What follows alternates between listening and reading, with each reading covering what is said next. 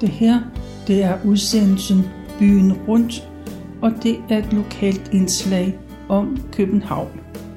Mit navn er Tove Christensen, og jeg har været på Københavns Stadsarkivs hjemmeside, og der har jeg fundet en erindring, som er skrevet af Ib Torup.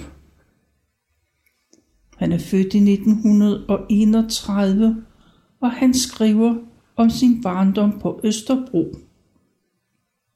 Så det er altså en beretning om en københavnerdreng.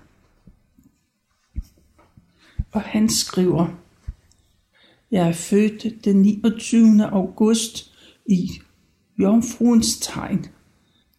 Min mor Amalie Tekla Torup, født Larsen, og min far Christian Søren Sødt Torup mødte hinanden til et lygtetænderbal. Et valg der var arrangeret af lygtetændernes fagforening. Det var i Folkets Hus på Jagtvej. Det hus, som senere blev berygtet som ungdomshuset. Min far var udlært farver. Efter at have fået sit svendebrev, tog far på valsen. Først gik turen til Tyskland, derefter til Schweiz, så hjem til sin mor. Men den unge mand kunne ikke holde sig i ro, og da der var et krav, at man tog på disse uddannelsesrejser, så måtte han afsted igen. Denne gang gik turen til Norge, hvor far kom til en by, der hed Mysen, der ligger i Indre Østfold, cirka 60 km syd for Oslo. Mor havde heldigvis gemt mange af fars kort og breve, som han sendte hjem til sin mor. Disse papirer har jeg nu her hos mig. Det har bragt mig meget glæde. Mange år efter, da jeg var 17 år, kom jeg tilfældigvis til Mysen. Der mødte jeg en redaktør for Folkets Røst, Troels Mygård. Han fortalte mig en dag, at hans svigermor var helt syg med danskere. Det var en oplevelse, hun havde haft sammen med hendes mand. Nu inviterede hun mig sammen med Troels til kaffe. Vi stod uden for døren og ventede på, at hun skulle åbne. Så skete der det, at døren gik op, og den ældre dame stod som forstenet og stirrede på mig. Så røg hun mig om halsen og sagde, Christian, og gav mig et ordentligt knus. Troels og Annelise stod og så på, men forstod intet som helst. Så stod den søde dame helt stille og gik tilbage og undskyldte mange gange. Men jeg lignede altså en, hun havde kendt for længe siden. Det fantastiske var sket. Min far havde fået job hos farveriet i Mysen. Her arbejdede hendes mand. Far og ham blev utrolig gode venner og lavede sikkert meget sjov. Vi fik en utrolig dejlig samtale. Hun kunne fortælle meget om min far. Jeg tror, at den udlængsel, far måtte have haft, blev nedarvet til mig og fra mig videre til min søn Thomas og min ældste datter Kit. Det er meget interessant at tænke sig. Efter min mor og fars første møde gik det stærkt. Mor arbejdede på Tubers bryggerier i Hellerup. En dag aftalte de, at far skulle hente mor ved Tuber. Mor var rystende nervøs og betroede sig til sine kollegaer. Alle var spændte på at møde ungersvennen og stod på lur for at se ham. En af pigerne fik et chok. Ved du, hvis søndag er, Nej, det vidste mor af gode grunde ikke. Det var fru Torup, vores afdelingsleder, og mor var ved at besvime. Marie Torup var kendt som en meget streng dame, der krævede meget af de ansatte. Men ok. Amalie samlede kræfter og gik over til sin Christian og blev. De blev gift i St. Johannes kirke. Det var hendes kirke. Men at Christian skulle giftes med Amalie, passede ikke hans mor. Hun mente, at han fortjente noget bedre. Det unge par flyttede ind i ny lægeforeningens boliger på Strandvejen 4 på Østerbro. Det var en stuelejlighed i A-bygningen, og hans mor boede lige oven på dem på første sal.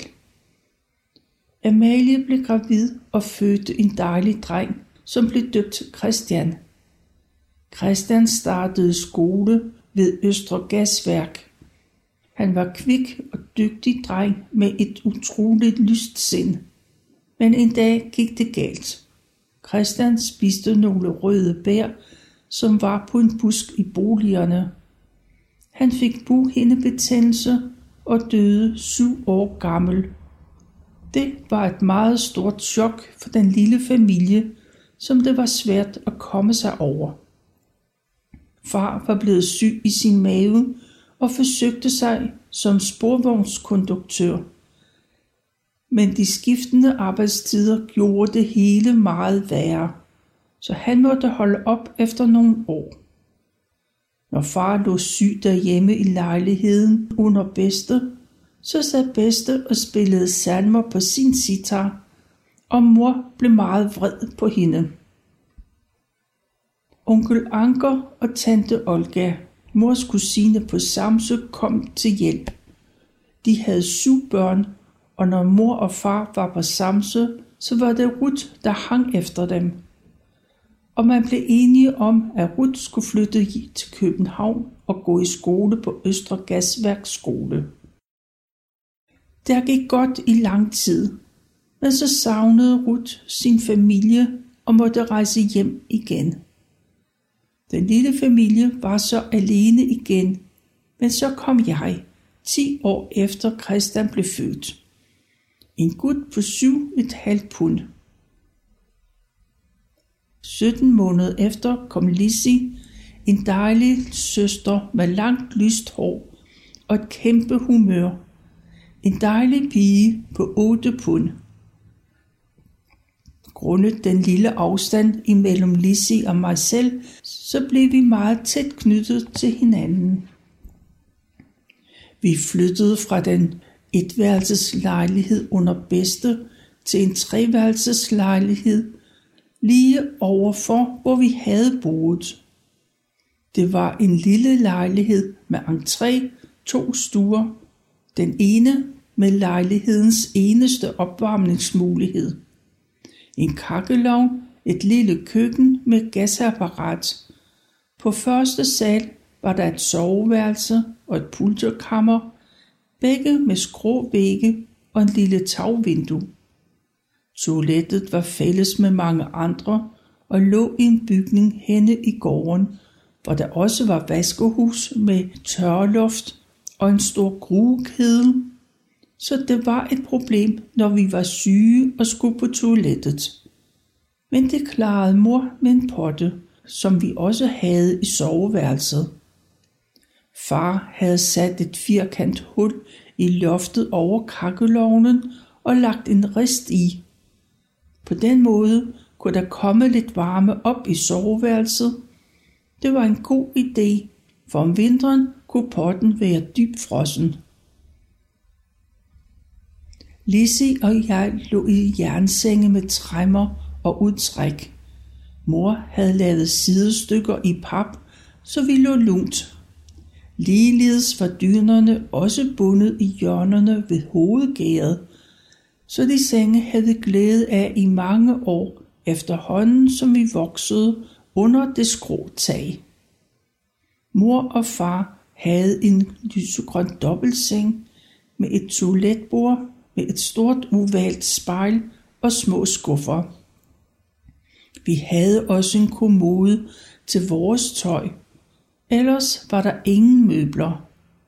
Når det blev for koldt, fik vi lov til at kravle over i, i den store seng og det var dejligt varmt og herligt at ligge hos mor og far i det, vi kaldte smørhullet.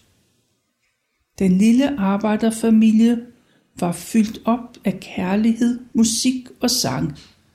Far spillede meget sammen med mors bror Erik, samt fars ven Sofus Weiler. Allerede da revolutionen kom til Rusland, og der kom mange flygtninge til Danmark, samlede de nogle russere, der kunne spille, og de dannede en lille orkester. Så vi voksede op med balalaika, mandolin og harmonika og ikke mindst sang. Det var herligt og hjalp os mange gange i livet. Både Lisi og jeg lærte mange sange, og vi har altid elsket at synge.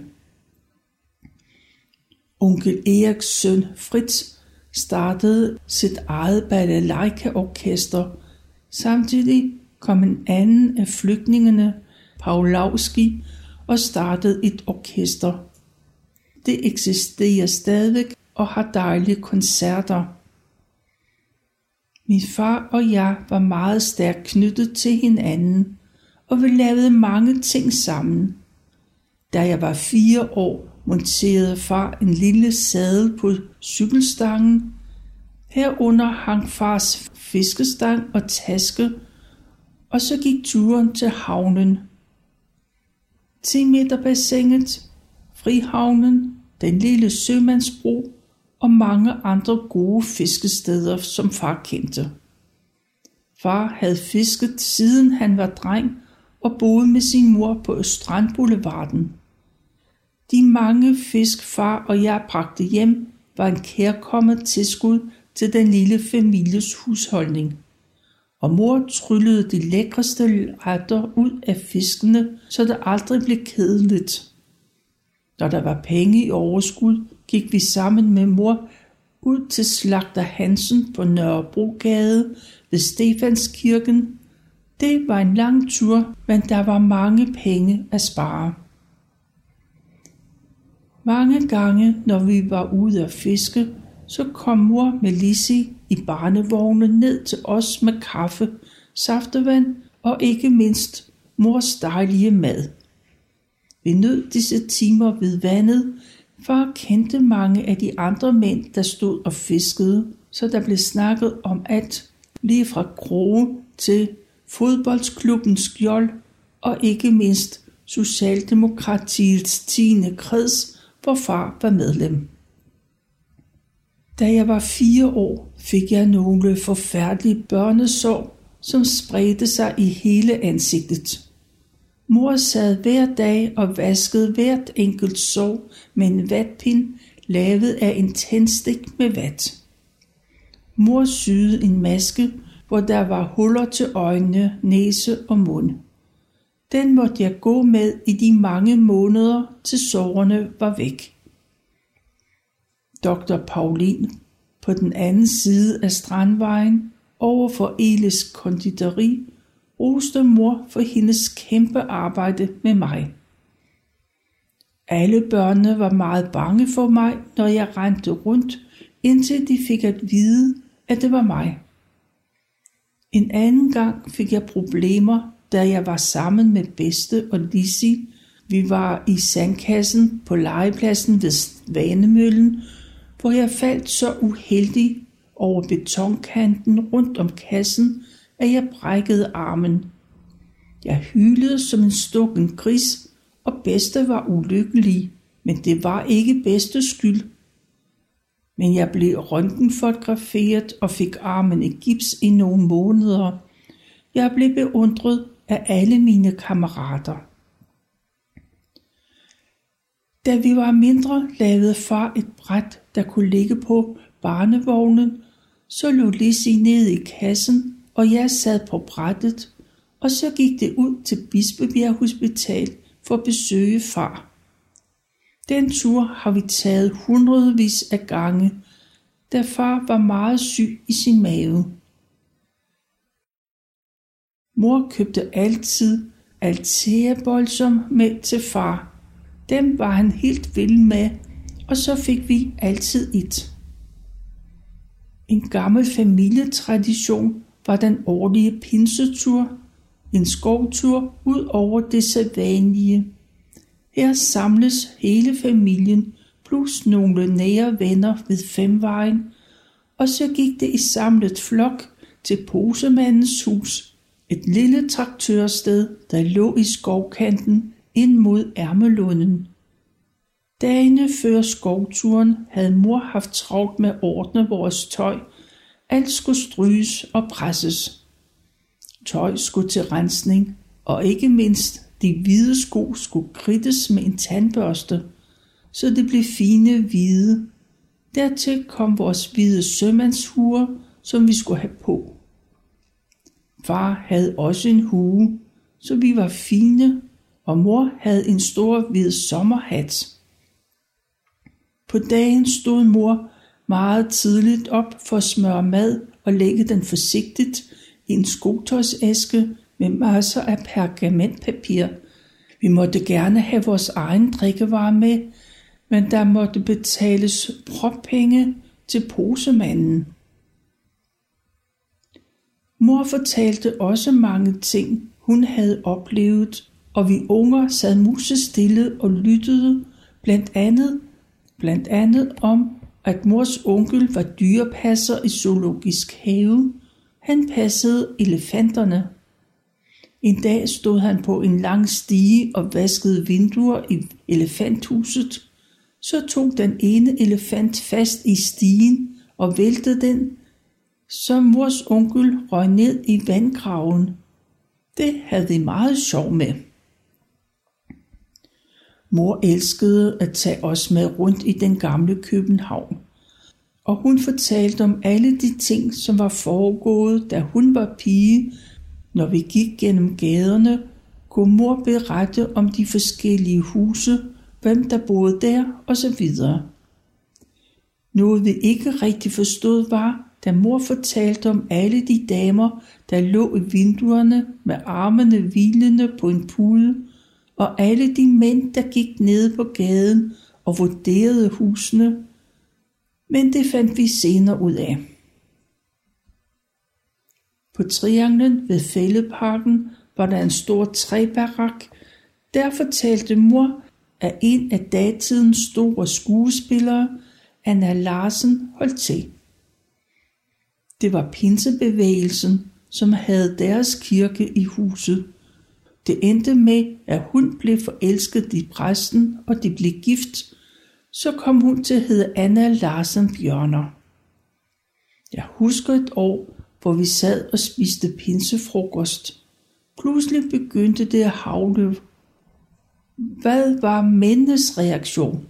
Jo, de skyndte sig at dække snaps og øl til. Det blev der grinet meget af igennem årene. Mens de voksne spiste, og ikke mindst hyggede sig med snapsen, legede vi børn på skrænterne i skovkanten. Nogle gange med hovedet først. Det hele endte med lidt småsnavset tøj, men det tog mor med et smil. Familien havde jo set, hvor fine vi var, eller rettere havde været. Efter frokost gik vi i samlet flok til Ærmelunden. Her blev der grinet og sunget af hjertens lyst. De voksne og følsomme tog sig en velfortjent nur oven på strabasserne ved frokosten. Dog var der et par friske onkler, specielt mors bror Holmer. Han var med til at spille fodbold. Fodbolden havde fætter Kjell medbragt. Det var ham, der producerede tv-serien Livsens ondskab. Så skete der det, der ikke måtte ske, men næsten var uundgåeligt. Onkel Helmer gled en frisk kolort, efterladt af en af de mange køer, der gik og græssede på ærmelunden. Det sagde plask på en sjov måde, da onkels fine sommerbukser mødte kolorten – og hans lyse sommerbukser var ikke nye mere.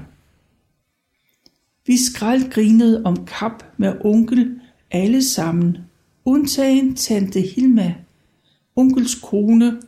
Hun blev gasblå i ansigtet og kom styrtende i fuld firespring hen til onkel og skældte ud. Men han grinede bare, mens bukserne blev skrabet rene. Tante sagde en hel masse, som ikke var godt for børnenes ører.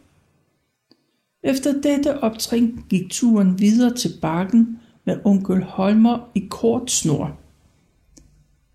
Efter en rundtur gik vi hjemad mod Klampenborg station. På vejen var der nogle familier, der var ramlet sammen. Det var noget med, at man havde hugget hinandens kroner. En ældre dame med krykker sad på en bænk, og hver gang en fra en anden familie kom forbi hende, fik de en oven i hovedet med krykken. Der var ingen, der havde ture at stoppe damen. En herlig skovtur var forbi, og da det sædvanlige gruppebillede var taget, sad vi næsten og sov hjem til Svanemølle station. Vi var død trætte og gik på hovedet i seng. Fars mavesår, som han havde fået ved at arbejde med de mange kemikalier, var blevet meget værre. Det sidste år stod fars seng permanent klar til at far kom på Bispebjerg Hospital. Han blev en skattet patient. Trods mange smerter, så lavede han sjov på seksmandsstuen og fik alle til at grine. Hvert år i december lavede far stjerner af telegrafstrimler. På den måde pyntede han juletræet på afdelingen hver eneste år. Mor kørte os frem og tilbage til Bispebjerg. Nogle gange stoppede vi op i Stusgårdsgade hos mors kusine Asta og slappede af, inden turen gik videre hjem over. Da Lise blev større og voksede ud af kassen, fik vi en tvillingklapvogn. Her sad vi med ansigtet mod hinanden og så tilpas nær hinanden, så vi kunne nå at sparke hinanden over tæerne. Det var en dejlig køretur i klapvognen, og den var også lettere for mor at skubbe. Men alligevel må det have været tungt for hende at køre de daglige ture fra Strandvejen til Bispebjerg. Men hun var en sej dame. Når vi manglede penge til mad, sendte mor os over til Elits konditori. Her kunne vi købe gammelt brød fra dagen i forvejen. Jeg bar det hjem i en fin taske, så ingen kunne se, at vi kom med gammelt brød. Mor ristede det, og så var det ligesom nyt igen. En gang mor og far skulle i byen, spurgte de genbuen, om de ville se efter Lise og mig. Det var ikke noget problem, vi havde ikke selv nogen børn. Vi kunne godt lide at komme på besøg hos dem. De talte så sjovt. De kom fra Bornholm. Vi blev lagt i seng og sov godt, men midt om natten vågnede vi op og kunne ikke finde mor og far. Vi hylede højt og inderligt og løb over til Bornholmerne. Der var vi så, indtil mor og far kom hjem. Mor sagde, at vi skulle være store børn og ligge i vores senge, når vi nu havde forklaret, at de gik en tur. Når far var hjemme, gik vi tur på Østerbrogade, og der var mange, der kendte ham og hilste. Hver gang måtte far lette på hatten, og mor måtte pænt nikke og smile til folk, hun ikke kendte. Jeg tror, at mor var lidt ked af alt den hilsen til højre og venstre. Vores far og søn forhold var helt unikt. Vi lavede mange ting sammen, og far lærte mig mange forskellige ting ud over at fiske. Han var ekspert i dragebygning. De blev afprøvet i fældeparken, og vi lavede også små skibe, der også blev afprøvet i fældeparken. Her var også Soppesøen, og der badede vi også en gang imellem men når vi kom op af vandet, var benene fyldt med iler. En dag var der en dreng, der drillede svanerne. Far sagde, han skulle holde op. Det gjorde han også. Men da havde en af svanerne givet ham en ordentlig en med sin vinge, så drengens arm brækkede. Som nævnt var der meget musik og sang i familien. Far spillede mandolin og tværfløjte og meget andet, og lærte os mange sange, som vi sang sammen alle fire. Mor havde lært at spille mandolin, men var holdt op. Men til gengæld gik mor og sang fra den morgen til aften. Far kunne efterligne fuglenes sang og lyde på sin orgarino. Det var sjovt, når fuglene svarede ham. Nu har min søn Henrik overtaget hans instrumenter og spiller dejligt. Da jeg blev ældre, lærte jeg at spille mandolin og guitar. Når far sad og barberede sig ved det store konsolspejl i stuen, skulle vi passe på ikke at komme for tæt på far. I løbet af et øjeblik havde vi fået en ordentlig klat sæbeskum på næsen. Vi løb vinende rundt i stuen. Det var sket. Sommerhuset, som far og mor havde købt, lå ved Hvidovre Strand. Et dejligt fristed, hvor vi unger boldrede os, og var det godt vejr, lå vi i telt. Mor og far havde tit familien på besøg.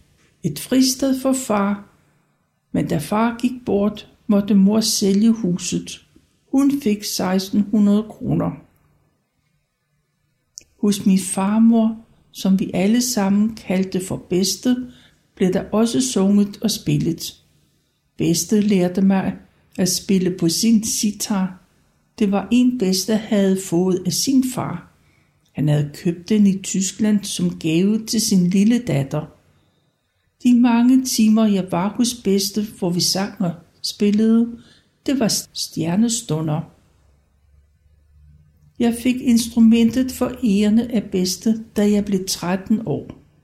Herefter tog jeg rundt og spillede i kirker og menighedshuse, som talte Guds ord. Jeg tror alle, der kom og hørte mig, synes jeg var en mærkelig fyr. Der var mange glade timer med sang og spil.